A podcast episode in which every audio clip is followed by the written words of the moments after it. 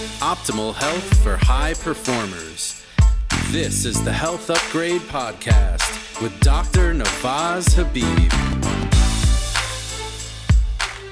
Hello and welcome back to the Health Upgrade Podcast. This is Dr. Habib. I'm here with JP Errico. Nice to see you, JP. Good to see you too.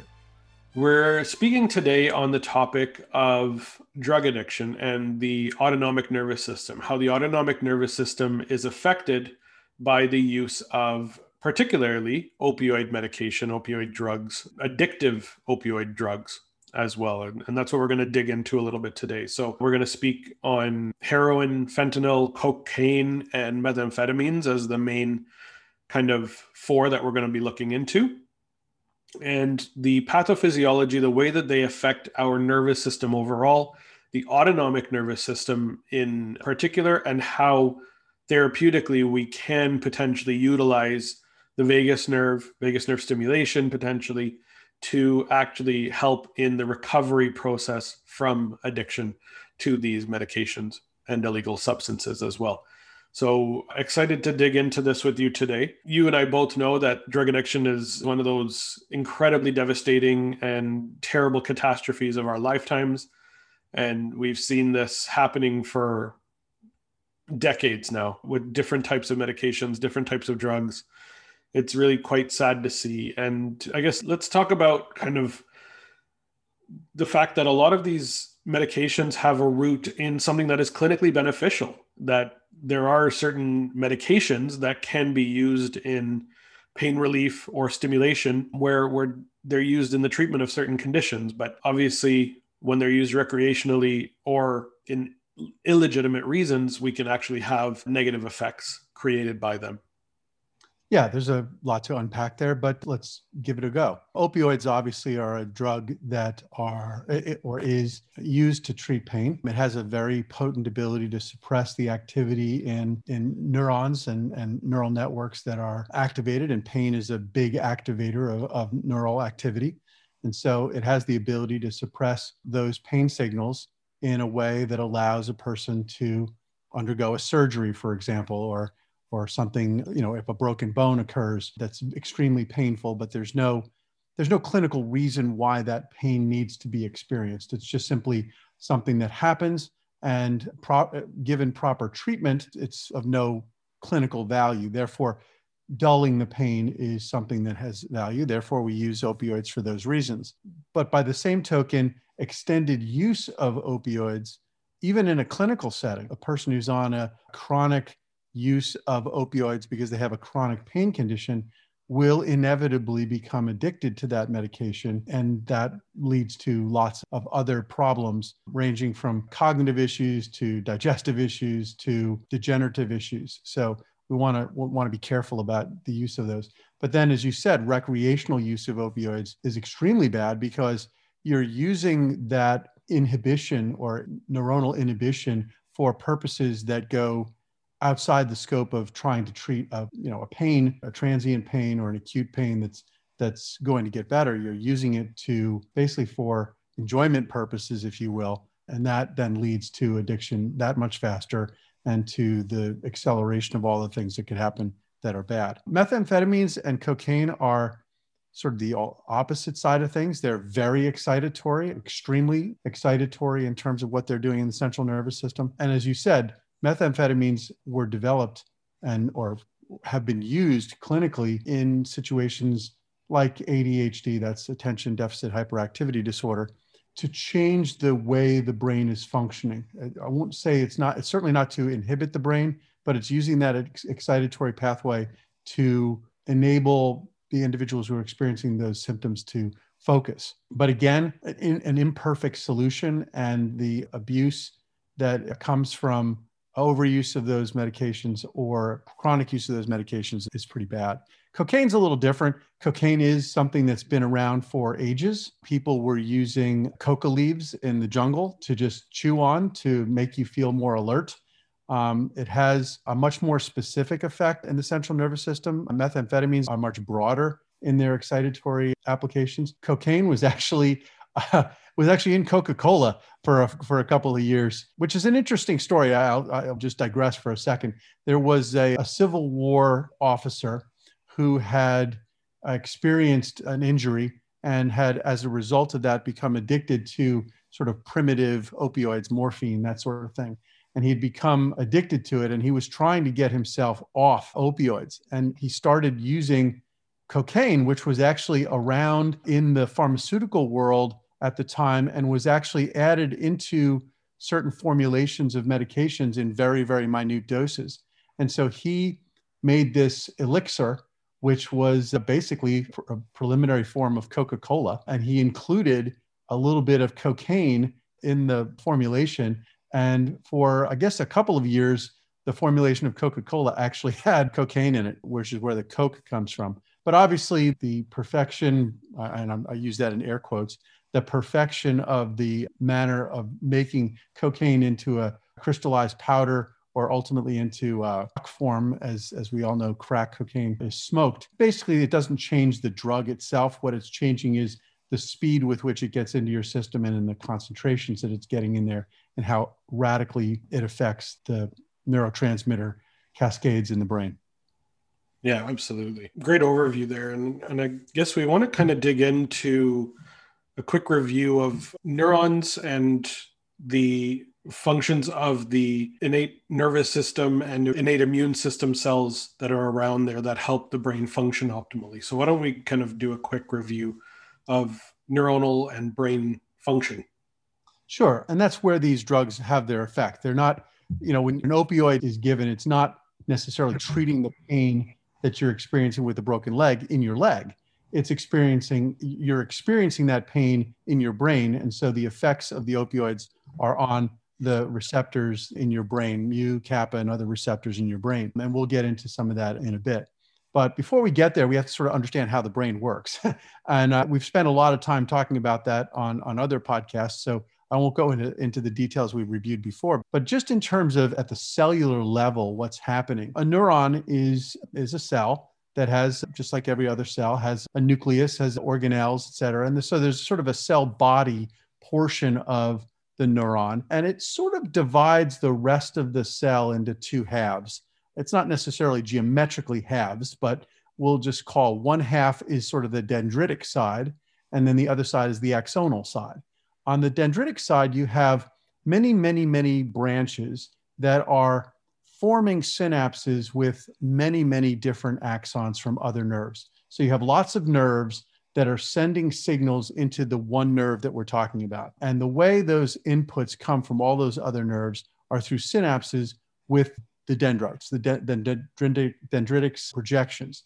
They are gathering up information from each one of the synapses. And there can be thousands of those synapses per neuron. It's a tremendously complex network. But each one of those synapses is going to produce some some signal. If the nerve that's upstream from the nerve we're talking about, so all, one of those thousand nerves that's sending signals, if it has a fires an action potential, that synapse is going to have a message that gets sent across into the nerve that we're interested in. The way that works is that the one of those thousand nerves at that synapse forms the presynaptic terminal. And so that presynaptic terminal sits in very close proximity to the dendritic portion, which is the postsynaptic portion or side of the synapse. And they sit only about 20 to 40 nanometers apart from one another. So it's very, very close. On the, on the presynaptic side, there are small little bubbles, if you will, that sit inside that, that tip of that axon. And those bubbles contain neurotransmitters. And when the action potential fires in that, that nerve in order to send the signal to the nerve we're interested in, that action potential causes those small little bubbles, which are called vesicles, to move towards the surface of that presynaptic terminal and to release their contents. Well, the contents of those vesicles are neurotransmitters. And so that neurotransmitter then enters into what's called the synaptic cleft, that space between the presynaptic and the postsynaptic terminal. And they move into that space. And then in certain high enough concentrations, they begin binding to receptors for that neurotransmitter on the postsynaptic terminal. So that's the side of the nerve that we're interested in. So the dendritic side of that synapse is now becoming activated because neurotransmitters have left the presynaptic terminal by release of those vesicles, and the neurotransmitters are binding to the receptors and then causing changes to those receptors that then change how there, there's a fun, what the function of that postsynaptic terminal is. Now, what is that? What is that function that, that it's trying to change? What are those neurotransmitters trying to change? What they're trying to change is the channels, the ion channels that exist on that terminal. So on that on that postsynaptic terminal, there are ion channels, and those ion channels are designed to allow in calcium or potassium or chloride or other ions, sodium, and those channels when they're opened or closed or, or modified by the neurotransmitters, they then begin to allow charge to accumulate or leave that, that nerve, that dendrite. And when that occurs over time, what you see is a buildup of charge if ultimately the nerve is going to fire. And that buildup of charge ultimately leads to, in the cell body of that nerve, an aggregation of all that, all those signals and all that pressure, and it will start an action potential of its own. And that action potential will then move down the axon of the nerve that we've been talking that that nerve we're interested in and it will then fire and all of its connections uh, from the presynaptic side because now it's acting as the presynaptic side it will then send signals to the next the next set of nerves that it's it's connected to. So that's really sort of how it functions. There's a few nuances that are worth talking about just briefly. The presynaptic terminal and the postsynaptic terminal when they're communicating with neurotransmitters that's generally referred to and i say generally because there are some differences or some exceptions to that rule it's generally called slow synaptic transmission. Takes on the order of hundreds of milliseconds to even hours to have the effect that it's trying to have. And what's happening is those neurotransmitters are binding to those receptors on the postsynaptic terminal. And there's a, a cascade of different protein modifications, phosphorylations, and, and other changes that have to occur before those ion channels change. There is, however, fast synaptic transmission. And fast synaptic transmission happens sort of very quickly and that's where there's a release of ions. So the release of ions and not neurotransmitters can actually activate a very rapid buildup of charge or release or release of charge so that the you don't have to wait around for that nerve that next that that nerve we're interested to fire that process of fast synaptic tran- transmission can as i said there are some exceptions to the general rule that can occur actually in combination with neurotransmitter binding directly. An example of that would be with GABA. GABA has two ways of acting on a nerve. GABA is almost always an inhibitory neurotransmitter. And what it does is it can bind to a GABA A receptor or a GABA B receptor. And in the case of one of the two, and I always get these confused, but I think it's GABA A, what it does is it causes a conformal change to the receptor. That means it changes the shape of the receptor. And the receptor itself is the ion channel. And so by doing so, it allows chloride ions in, and the chloride ions sort of quelch the, the uh, rising charge buildup. And so as a result, you end up with a suppression or an inhibition of, of activity. I know that's a lot of information. There's one more thing that I just want to share, which is that when neurotransmitters are released from that presynaptic terminal, and this is really important in the case, especially of methamphetamine use, when neurotransmitters are released, from that presynaptic terminal. They don't just bind or not bind and, and sort of go away, they get reused. And so there's a mechanism for extracting after that release, extracting that those neurotransmitters back into either the presynaptic terminal or the postsynaptic terminal. We refer to that process as reuptake. So there's a reuptake of that neurotransmitter for reuse. We, you mentioned that there are other cells that are involved, and this is one of the really important ways in which another type of cell that's in the brain functions. They're, they're astrocytes. And astrocytes like to position themselves around that synapse, that connection of the presynaptic and postsynaptic terminal. And they sort of monitor what's going on inside that synaptic cleft. And one of the jobs is, that they have is to either take some of the neurotransmitter from the postsynaptic terminal and deliver it back to the presynaptic terminal, or take it right out of the, the synapse itself, right out of the synaptic cleft, and then store it and return it to the presynaptic terminal, or sometimes even just release it as sort of like an amplifier of the signal. So astrocytes get involved in, in the game as well. That's really interesting to note that there is this immune cell that's sitting there that's working to support the nerve action potential and the nerve synapse function to ensure that that continues to work really well. And so it does lead to this understanding that there is this heavily intimate relationship between nerve function and the immune cells that are located within the entire nervous system and around these synapses and in their particular reason and, and the work that they do.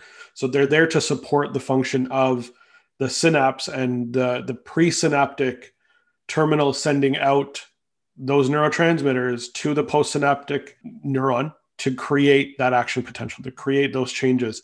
And that reuptake needs to be happening really effectively. Otherwise, these these signals would be a one and done type of situation where you're releasing the neurotransmitter, but then there's nothing left. And so that reuptake needs to be happening and, and modulated by the astrocytes in that particular case. So good to know that. Yeah, I like to think of the system as being wet wired. So the role of the neuron is to be sort of the wiring, but there is this chemical connectivity between the neurons from the presynaptic to the postsynaptic terminal that involves neurotransmitters and ions. The astrocytes play a role in sort of monitoring what that wet environment looks like. And astrocytes are controlled in a large measure by microglial cells, which are, you know, the macrophages of the brain. And so, yeah, the activity state of the brain in terms of its immunological activity or immunological state really can have profound effects on how the brain functions. And we've talked about that with respect to depression and pain and other things where the, the immune system can really regulate in very large measure how you feel and what those signals are that are going on. It's worth just one last piece about the neurotransmitter role.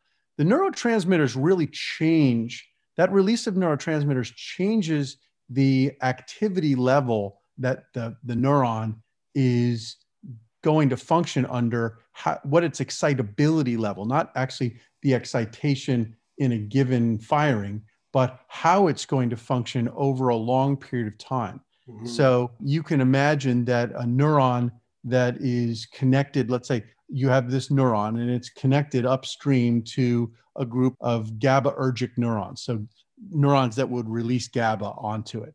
Well, GABA is an inhibitory neurotransmitter. So, therefore, if the upstream nerves are not firing, well, then the nerve we're talking about is going to be more excitatory. It's going to be more, it's going to have a higher potential to release an action potential.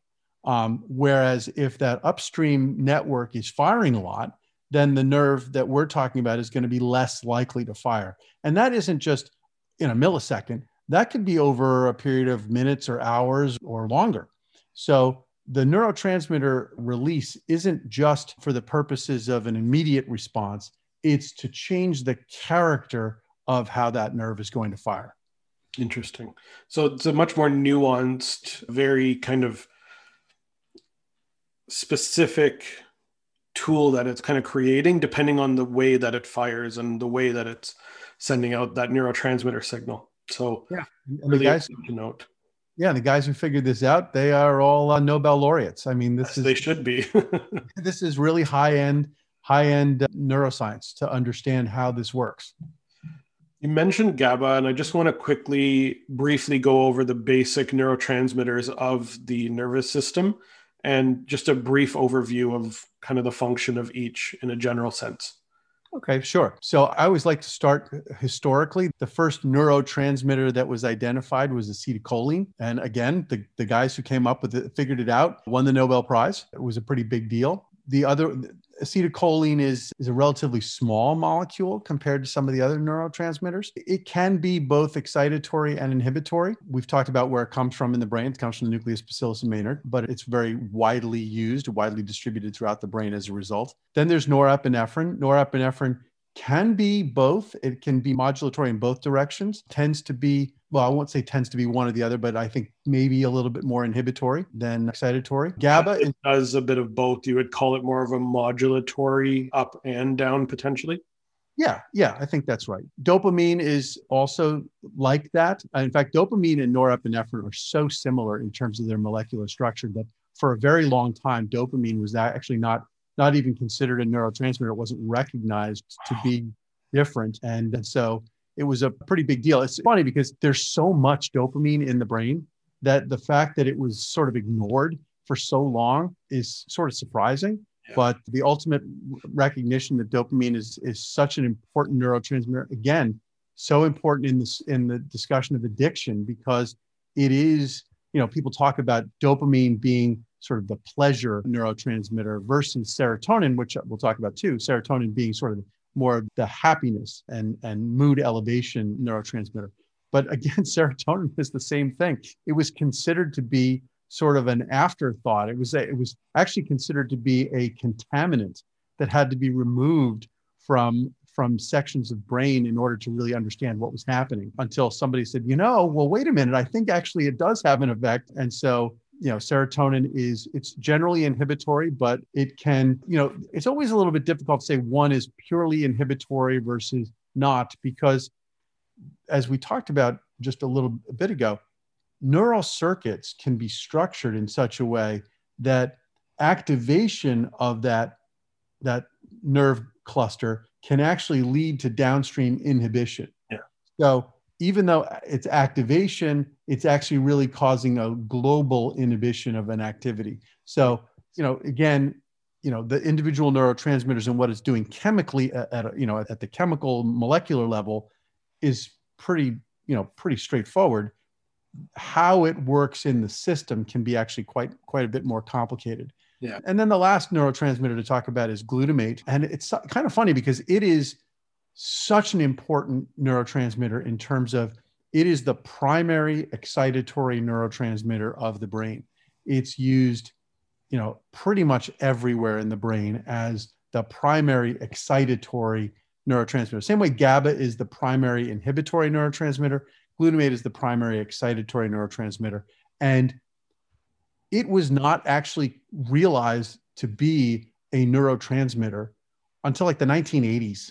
Wow. I mean, so we're talking, you know, we're talking in the Reagan administration, they figured out that that glutamate was maybe a. I remember when I went to college in the late 80s, people were talking about monosodium glutamate, you know, the additive that goes in a lot of Chinese food, and the fact that it had an effect on the brain and it make it give you headaches. And I thought to myself, you know, I think to myself now, it's like, wow, that's because it's a neurotransmitter. it's literally linked to glutamate. No kidding. so in any event, that's, you know, those are the biggies glutamate, GABA, serotonin, norepinephrine, dopamine, which is so similar to it, and then acetylcholine. I'm going to throw a couple little fun nuances out there. Serotonin, the vast majority, somewhere between 90 and 95%, is located in the gut, actually produced in the gut. And it comes from tryptophan as the root amino acid for that. 5 hydroxytryptophan is the, the precursor to serotonin. On the dopamine and norepinephrine side, they have, funny enough, because you mentioned how similar the two are, they have the same kind of, they're on the same cascade of production and, and actually being produced. So amino L tyrosine, tyrosine being the amino acid precursor to both norepinephrine and dopamine and they're exactly along that same path of production and breakdown of each of these neurotransmitters. So those amino acids are really necessary for the production of those particular neurotransmitters. A big chunk of those are actually found within the gut as well, but not nearly as much as serotonin. Serotonin is like the gut molecule, and it is really what drives, interestingly, those gut feelings and the happiness and the joy that comes from having a well functioning digestive system, which is really nice to kind of talk about that gut brain axis. And then when it comes to acetylcholine, we know, and for you and I, obviously, it's kind of that very important neurotransmitter linked to vagus nerve function. It's the only one used by the vagus nerve in its effects widespread and it's also acetylcholine is the primary neurotransmitter for muscle use so muscles use acetylcholine or, or muscles are stimulated by acetylcholine being secreted by those nerve endings that go to the muscles as well so just little fun nuances about those particular yeah. neurotransmitters yeah, we talk often about the fact that Mother Nature, when she finds a you know something that works, she likes to to reuse her own work. There's no question that amino acids are the the basis for so many of the neurotransmitters. In fact, there are other you know lesser known neurotransmitters that have you know that are used in very specific situations that are other amino acids. I mean, glycine can be a neurotransmitter in some capacity. Glutamate is, you know, glutamic acid. It's, you know, you talked about tyrosine. There's a host of them. And then the same thing is true in terms of Mother Nature reusing her same tools with respect to the receptors. You know, we talked about GABA receptor. You know, one of the GABA receptors is a G coupled, pro, G protein coupled receptor. That's the same class of receptor as you know, literally dozens and dozens of other types of receptors. And so GABA A and GABA B are different types of receptors, but they're neurotransmitter receptors that are used in the synapse. But you also have the nicotinic acetylcholine receptor, which we spent a lot of time talking about because it's so in, intimately involved in the cholinergic anti-inflammatory pathway. But it's the same type of receptor. Mm-hmm. It is of the same form. So, and it uses the same knowledge, the same, I won't say knowledge, but the same tricks that yeah. Mother Nature used with the GABA receptor, uses with the nicotinic acetylcholine receptor. So, again, just interesting little tidbits of information for people to digest. I love it. Let's dig into the addiction side now and let's talk about what addiction is. And let's dig into, let's start with opioids as part of that discussion. Sure. So NIDA is the National Institute for Drug Addiction in the United States. And, uh, you know, in the context of drugs of abuse, they describe it. I'm just going to read the quote because I think it really describes it pretty well. It says addiction is defined as chronic, relapsing disorders characterized by compulsive drug seeking and use despite of the despite the adverse consequences. It's considered a brain disorder because it involves functional changes to brain circuits involved in reward. So, again, we're going to talk a lot about dopamine, stress. So, we'll talk about serotonin and self control. These changes may last a long time after a person has stopped taking drugs. So, that's how they describe it. Mm-hmm. Um, I would go on to say that the changes that happen as a result of those drugs being used lead not only to changes in things like reward analysis, self control, managing stress and anxiety, but go to the inflammation state of the brain. So it leads to pain, it leads to degenerative disorders, cognitive function, and those those are really damaging in terms of a person's ability to move past that experience of, of drug addiction. It's not impossible, and I certainly want to give people who who might be listening to this who have a drug addiction problem the encouragement to say this is something that is treatable there are medications and therapies that do work to help restore what's been damaged and to bring you back to the state you were prior to the drug use. And again, that, there's nothing more important for you and for your family and for other people to take the steps to do that. Yeah, no question about it. And I think what we're learning is that addiction to drugs is actually driven by hacking that neurotransmitter system. In some way, these chemicals have, have overtaken the neural circuitry and created pathways that they want driven that are driving behaviors accordingly. And it's not necessarily the person that has created the problem, but rather the biochemistry that has been hacked in the negative way to create the addictive behavior. Yeah, and and we talked about it before, and it's just worth mentioning again that a lot of addiction occurs as a result of medically dispensed opioids. You know, there was a, a, study done in California looking at the cost associated with the dispensing of opioid medications in the emergency room to patients with headache. And, and this is particularly, you know, interesting to me because headache is a condition that if you talk to a headache neurologist, he'll tell you opioids are not an appropriate treatment. They will not really work to treat a headache, a migraine, or a cluster headache. They don't function in that capacity. That it's not going to work, and yet, percent of emergency room doctors, when when polled, indicated that one of the things that they would use in a patient who had a severe migraine who came to the emergency room is an opioid.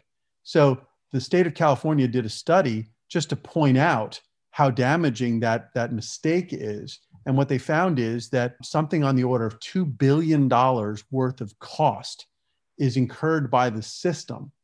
And that's just the healthcare system. That's not the personal devastation. $2 billion worth of cost every year is associated with the dispensing of opioids for headache. That's and that's just for headache. So you can only imagine the the devastating costs associated with it. But let's, you know, let's dig into, you know, how opioids work. What, you know, what do they do in the brains at the molecular level? And so the brain actually has opioid receptors.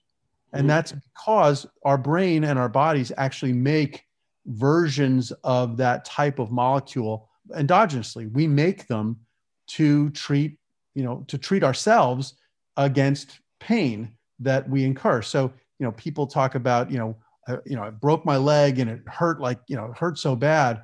But even during that experience, that your brain was producing its own opioids, if you will, it kind of, endorphins and enkephalins and other things that are used to suppress pain. Now, it doesn't just happen in a broken leg. When you go out and you decide you're going to run five miles, there's a lot of there are a lot of things that can occur and do occur while you're running at your joints and otherwhere that hurt that your body would otherwise respond to, your brain would otherwise respond with experience of pain.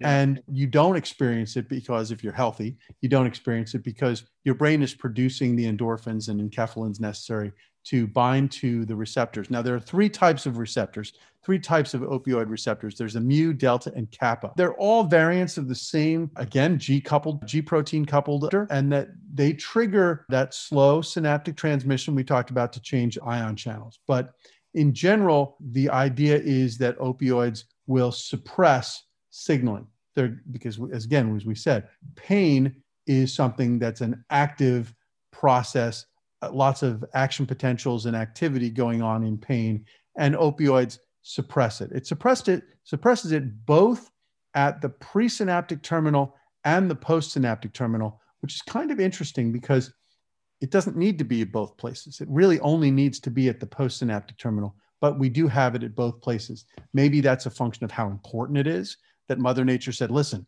we can't get it at the postsynaptic terminal. We better also do it at the presynaptic terminal and puts and they put them there too. But in general, you only really need it at the postsynaptic terminal.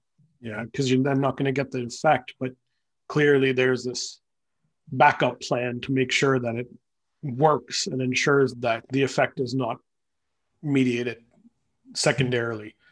Just as a quick little reminder, the names of some of these more common opi- opioids that we are aware of morphine, heroin, Oxycontin, oxycodone, and more recently, fentanyl.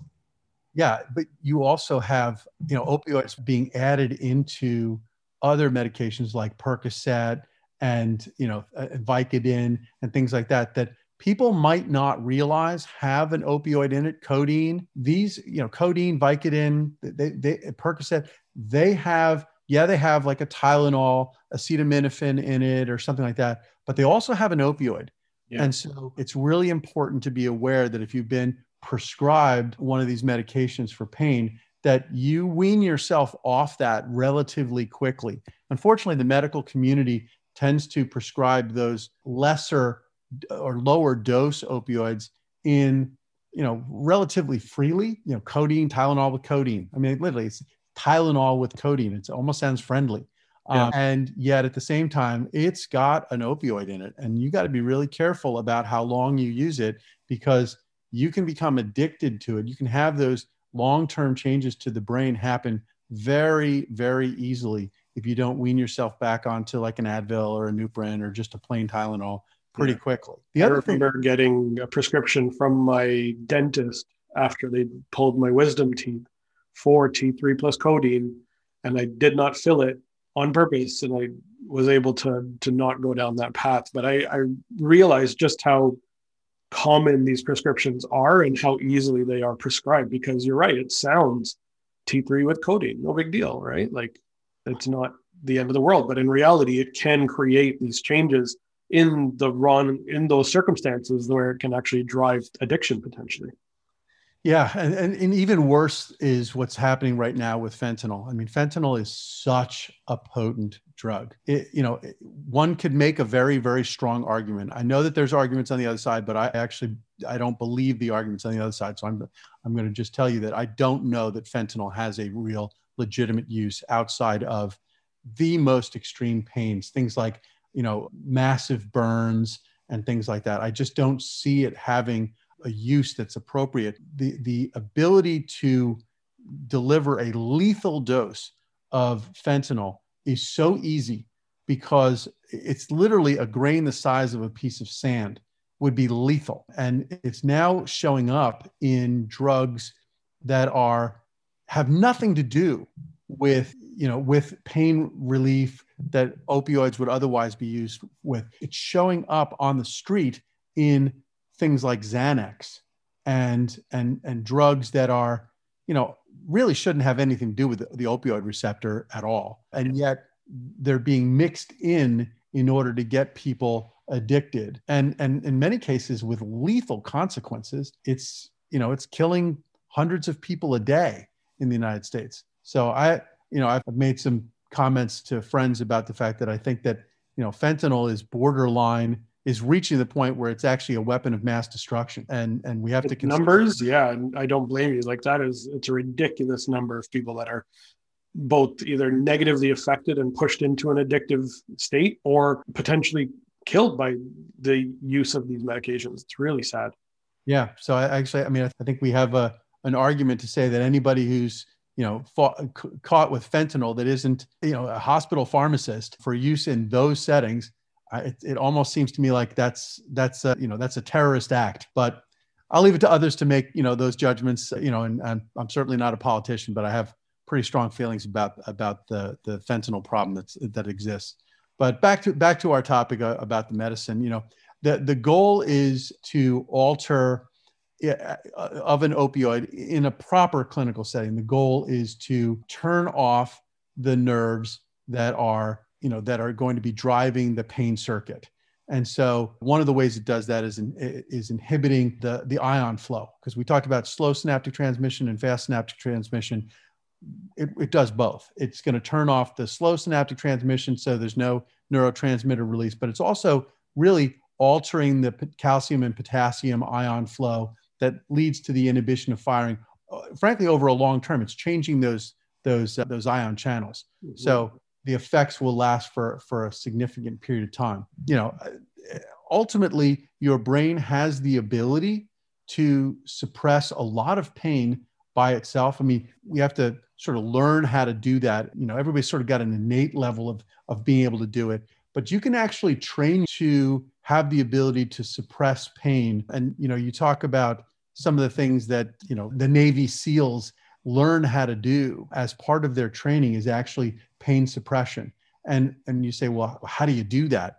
Well, it comes from understanding how the brain actually suppresses pain itself. And, and so the brain uses something called descending inhibition. Descending inhibition actually has two pathways. One is a direct pathway of norepinephrine, and the other one is the two step process with serotonin and GABA. And the process has the ability to in the in the dorsal horn of the spinal cord which is where sort of all those pain signals come up it has the ability not to block the signaling of the pain signals but to block the the nerves that would become activated as a result. Um, so it's called descending inhibition because you've got this ascending signal coming up through the spinothalamic tract or the tracts into the brain in an ascending direction. So pain from the body is coming up through that spinothalamic tracts into the brain, into that area to generate pain perception. Descending inhibition is coming down from the, the, the, the higher parts of your brain and is suppressing that activation. It's saying, no, we don't have to have experience pain. And a great example of that is, and I encourage anybody who wants to listen to the TED Talk by Lorimer Moseley, he gives a great accounting of his own experiences where he was walking through the bush in, in Australia and felt something brush past his leg. And he describes how the signal goes up into the, you know, up through the spinal cord, up into the brain. And it was a pain signal. But his brain created a recognition or an understanding about that experience by by thinking about its own past you know ha, have i been here before have i walked through the jungle you know in the same way have i experienced something brushing past my leg before yes it's nothing so it created a perception that allowed descending inhibition to block that pain signal saying, yeah, it's nothing, it's benign, it's just a twig run, run, you know, going past your leg. It turned out to be a completely wrong signal. It was actually, he had actually been bitten by a, a, what is really a deadly snake and he managed to survive. But the experience then changed his brain so that the next time he was there and something brushed past his leg, it felt incredibly painful because now the descending inhibition was actually reversed and it was it was almost like a descending amplification process and the pain was actually just a twig that was brushing past his leg. So, descending inhibition and opioid use and pain signaling all sort of go together. Opioids work a little differently than descending inhibition. They work on the on the on the the activation side versus the the receiving side. But opioids, you know, can do this naturally or because of endorphins or enkephalins. But then, and what happens is when the opioids, and this is how addiction occurs, that what happens is the opioids will begin to block things and not require the body to produce its own endorphins or enkephalins, or it reduces the brain's requirement for descending inhibition. And mm. so you see what ends up happening is your natural production of endorphins and, and enkephalins starts to drop because you're relying on this outside opioid to provide that normal protection against pain signaling. And then your descending inhibition, that's serotonin, which is so tied to mood and pain, and norepinephrine and GABA, which is you know also part of that descending inhibition. All of those start to also, I won't call them atrophy, but they start to just not function in the way that they were supposed to. And we know from all the work that we've talked about before that when those things come down and they stop being produced, then when you when you take the opioid away, you start to feel pain. You start to feel terrible. You start to have anxiety, stress, all of these panic attacks. The withdrawal symptoms they show up because you've removed what those other things were supposed to be doing, but they're now not being produced. Yeah, and those natural occurring circuits have been overrun basically and and turned off because now you have this endog- or exogenous source that's creating a significantly stronger effect down that same pathway that is going to create that negative reaction where we're then not going to produce our own endorphins and exogenous or endogenous fuels to help manage those the the enkephalins and the endorphins and the serotonin as well obviously right? So then the mood and and the challenges that come from imbalance in those other neurotransmitters. And so i just want to kind of point to why a lot of people that are able to overcome addiction have to find a particular way to restart those systems in the production of endorphins. And so often people with addictive tendencies will go back towards working out almost to an addictive level right? To be able to create that or, or to rebound from that that circumstance where they've turned off that system. They really need to drive that system back up.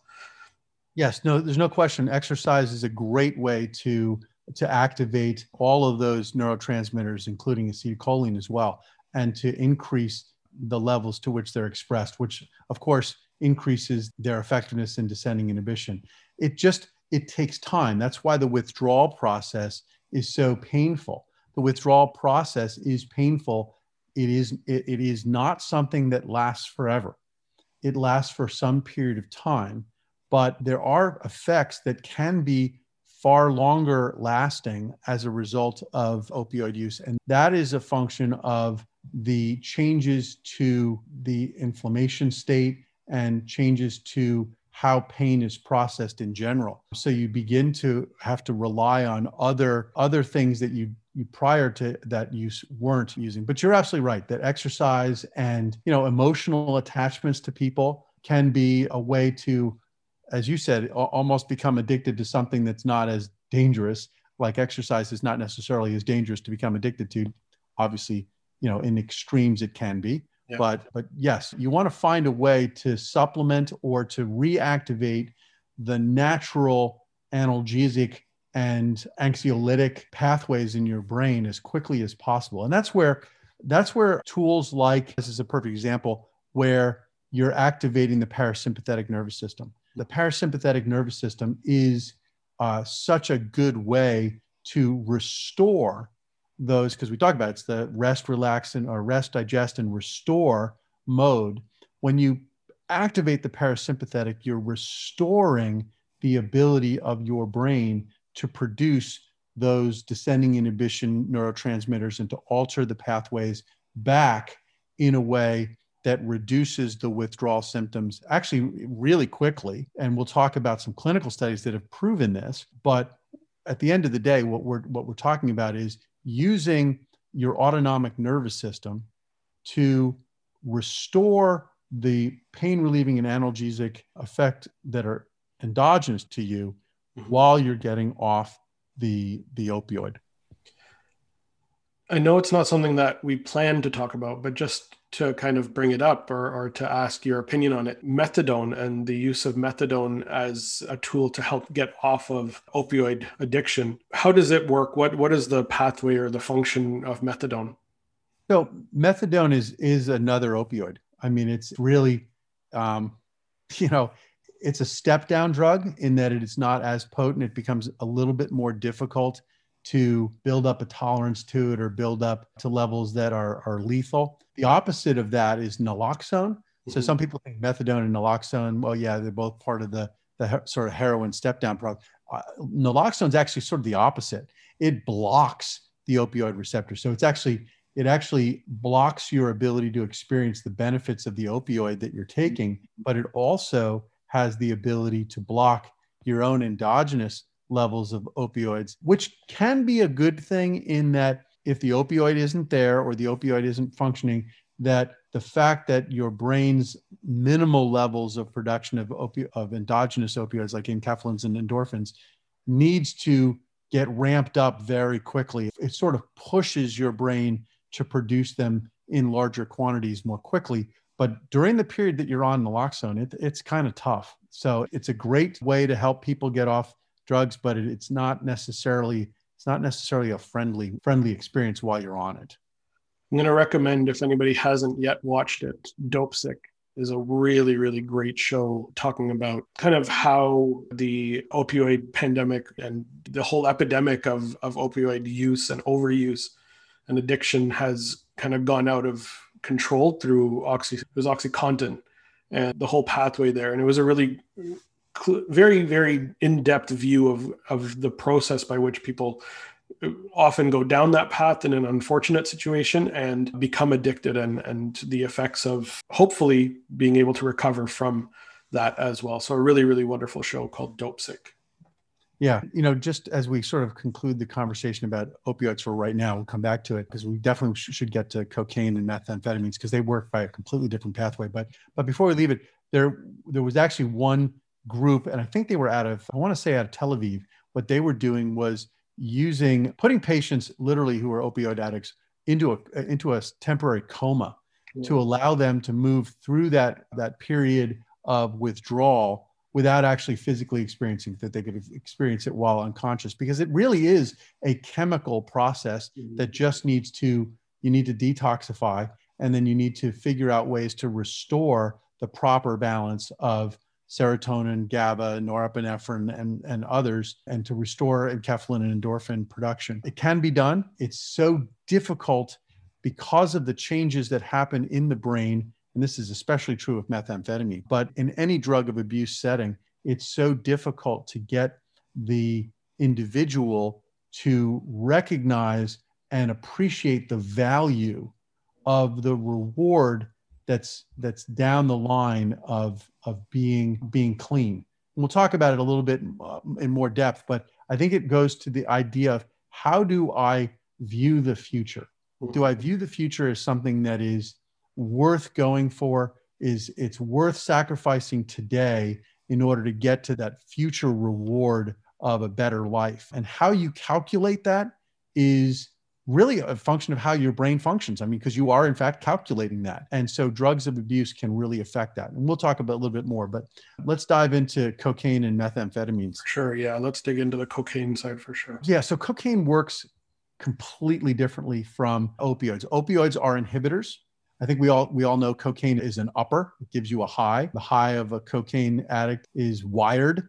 Um, and so what's happening is that it's increasing the release of, of neurotransmitters and increasing the effectiveness. It leads to higher dopamine expression. It leads to high, especially dopamine. It's really a big dopamine driver. But the big thing that it's doing is releasing glutamate.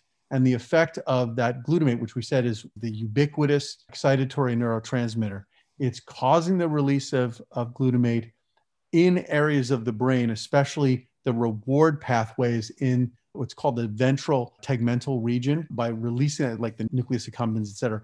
Those areas of the brain that are associated with rewards. Um, and, and that's there's lots of dopamine that gets released as a result. So we talk about dopamine sort of being the addiction um, neurotransmitter. The reason we talk about it that way, it's not really the right way to talk about it, but when we talk about it that way, it's because it's reinforcing that behavior as a result of a glutamate release by the cocaine. Now, a completely separate effect of cocaine, but it's really important, is that it activates the stress circuits in the brain. So it actually leads to paranoia and anxiety and stress. So that that wired experience, which is different from a high, that wired experience of being almost stressed, you know, as we talk about sympathetically activated, because that's is, is in fact what's happening, is a way that cocaine forces you back to using cocaine more is because you get stressed that and you feel as if the only way to offset the stress is to get that reward get the dopamine release. So you use cocaine and then you use more cocaine and then use more cocaine because you're feeling more and more stressed and more you know more paranoid. And as a result you need the reward to offset the you know the the stress you're feeling.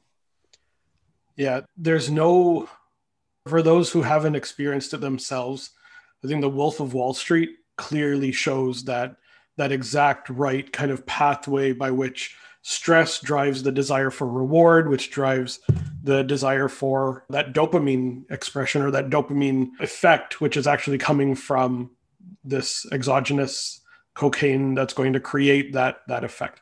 And so it drives the desire. So every time a new stressor pops up the desire for that reward comes up because it feels like it's blocking that stress or it's it's the outcome of the stress. And and you mentioned kind of what does the future look like to you and and what are you experiencing? And so every time that stress pops up the desire for that reward becomes stronger. And so you almost look for that cocaine fix to help feel that reward. Yeah you know as we're talking and, and i know we've talked about this in the past as well the parallels between the effects of cocaine on the central nervous system, which A is, is activating that glutamate release in the areas of the brain associated with reward, but also with stress, are very similar to the, the design. And it's and make no mistake, it's designed in to both video game use and social media use. The designers of these programs, whether they're games or social media apps and, and social media sites, it's designed to give you rewards that are activating your dopamine centers. And at the same time, the natural state of the environment in the game, there's stress, but also in the social media world there's stress associated with the social engagement you know especially especially for young girls. There's lots of social stresses associated with how they're perceived. Not that boys don't also but it's particularly dangerous with girls and i've got a teenage girl so i know how how dangerous that those or how stressful those social situations can be.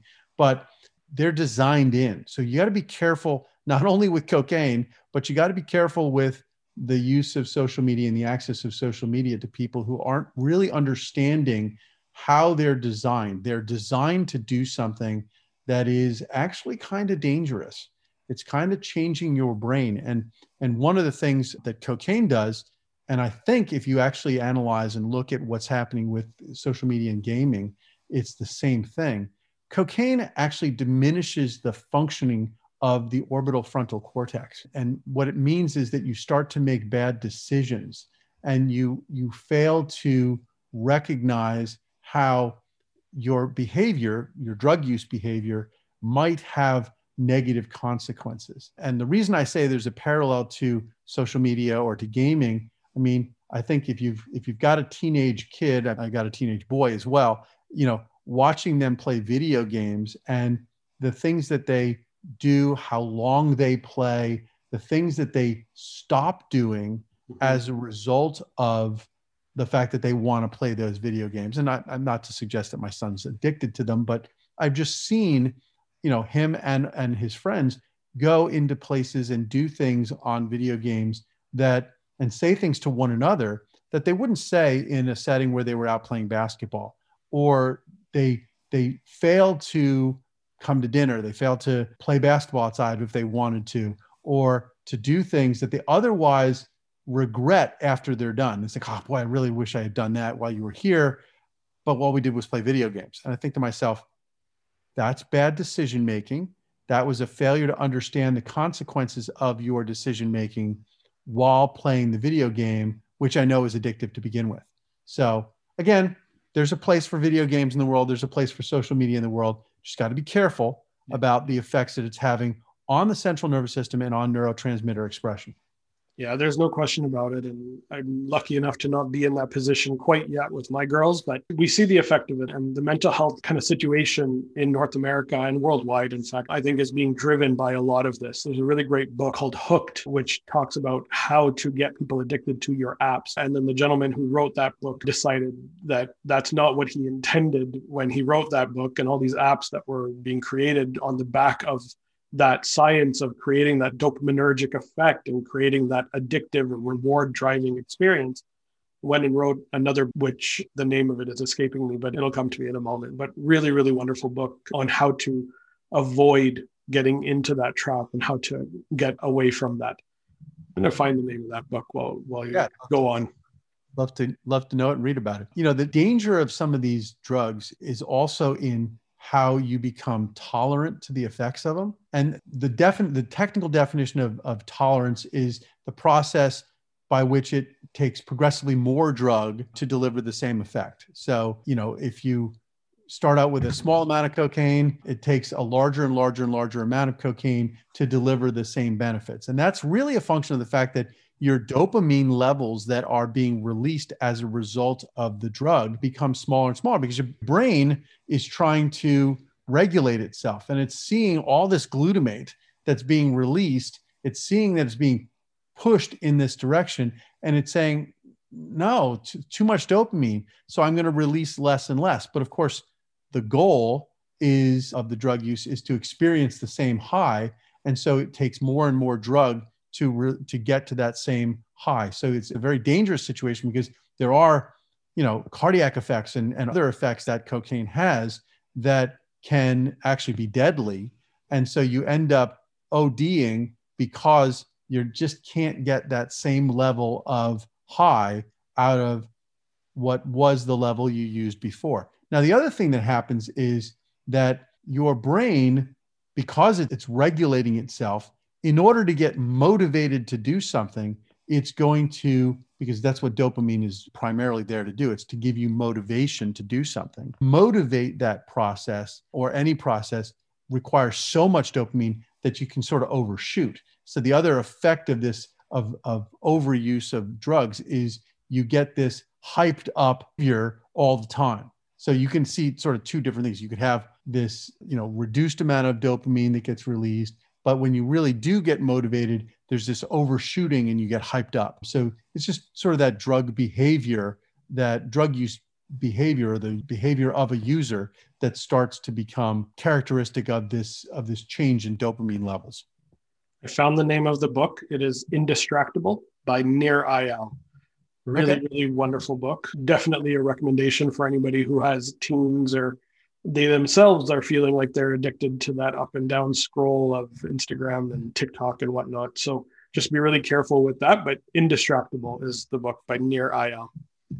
Yeah, it's really important. I mean, I'm at basketball practice with my son on, a, you know, my son's on a regular basis, and I see, I see adults, I see parents sitting there just endlessly scrolling through. And I think to myself, your son's playing basketball. This is an opportunity for you to be watching him and see how he's playing and, and to sort of connect with. And yet you're just sitting there scrolling through Instagram. It's kind of sad, actually. So maybe I'll suggest that they read it, in Indistractable. Let's switch gears to talk about methamphetamines because it, methamphetamines are sort of, in some levels, cocaine on steroids. It's pretty remarkable how it works. It's a neurotransmitter in and of itself. Wow. And so it binds to a receptor, and then we actually have a receptor in the brain called trace amine associated receptor 1. TAAR1 is its name. And the effect of TAAR1 is to literally completely inhibit or actually even reverse that uptake mechanism, reuptake mechanism we talked about. And it's true of serotonin, norepinephrine, GABA, uh, I'm sorry, serotonin,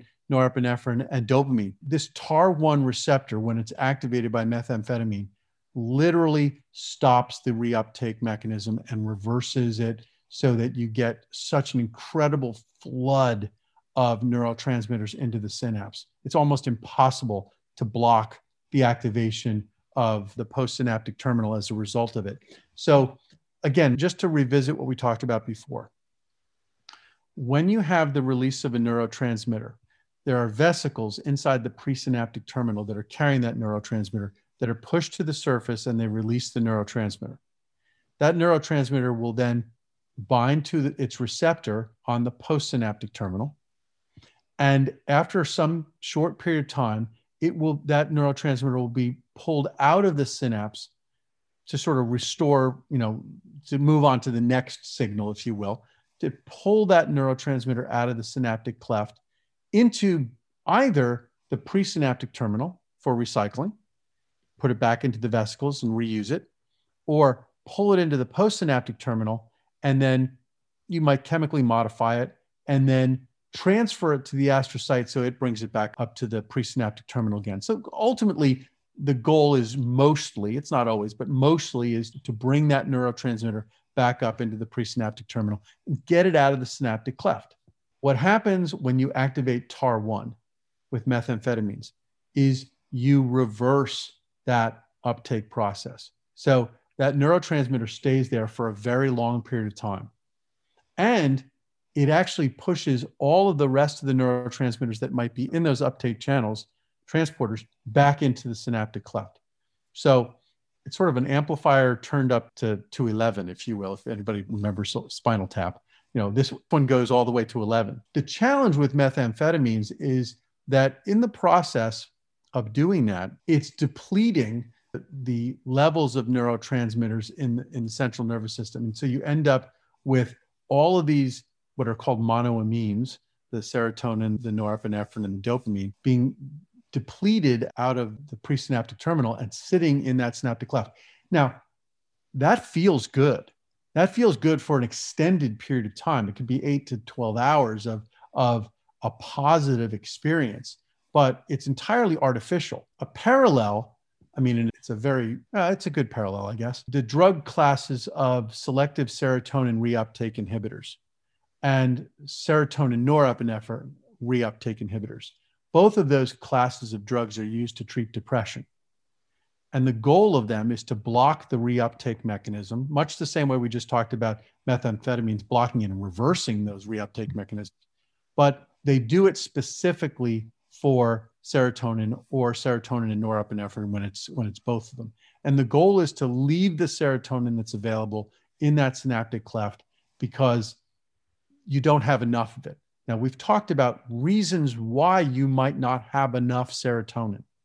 You might not have enough serotonin because the synthetic pathway is being diverted by inflammation. Mm-hmm. That's one possible way.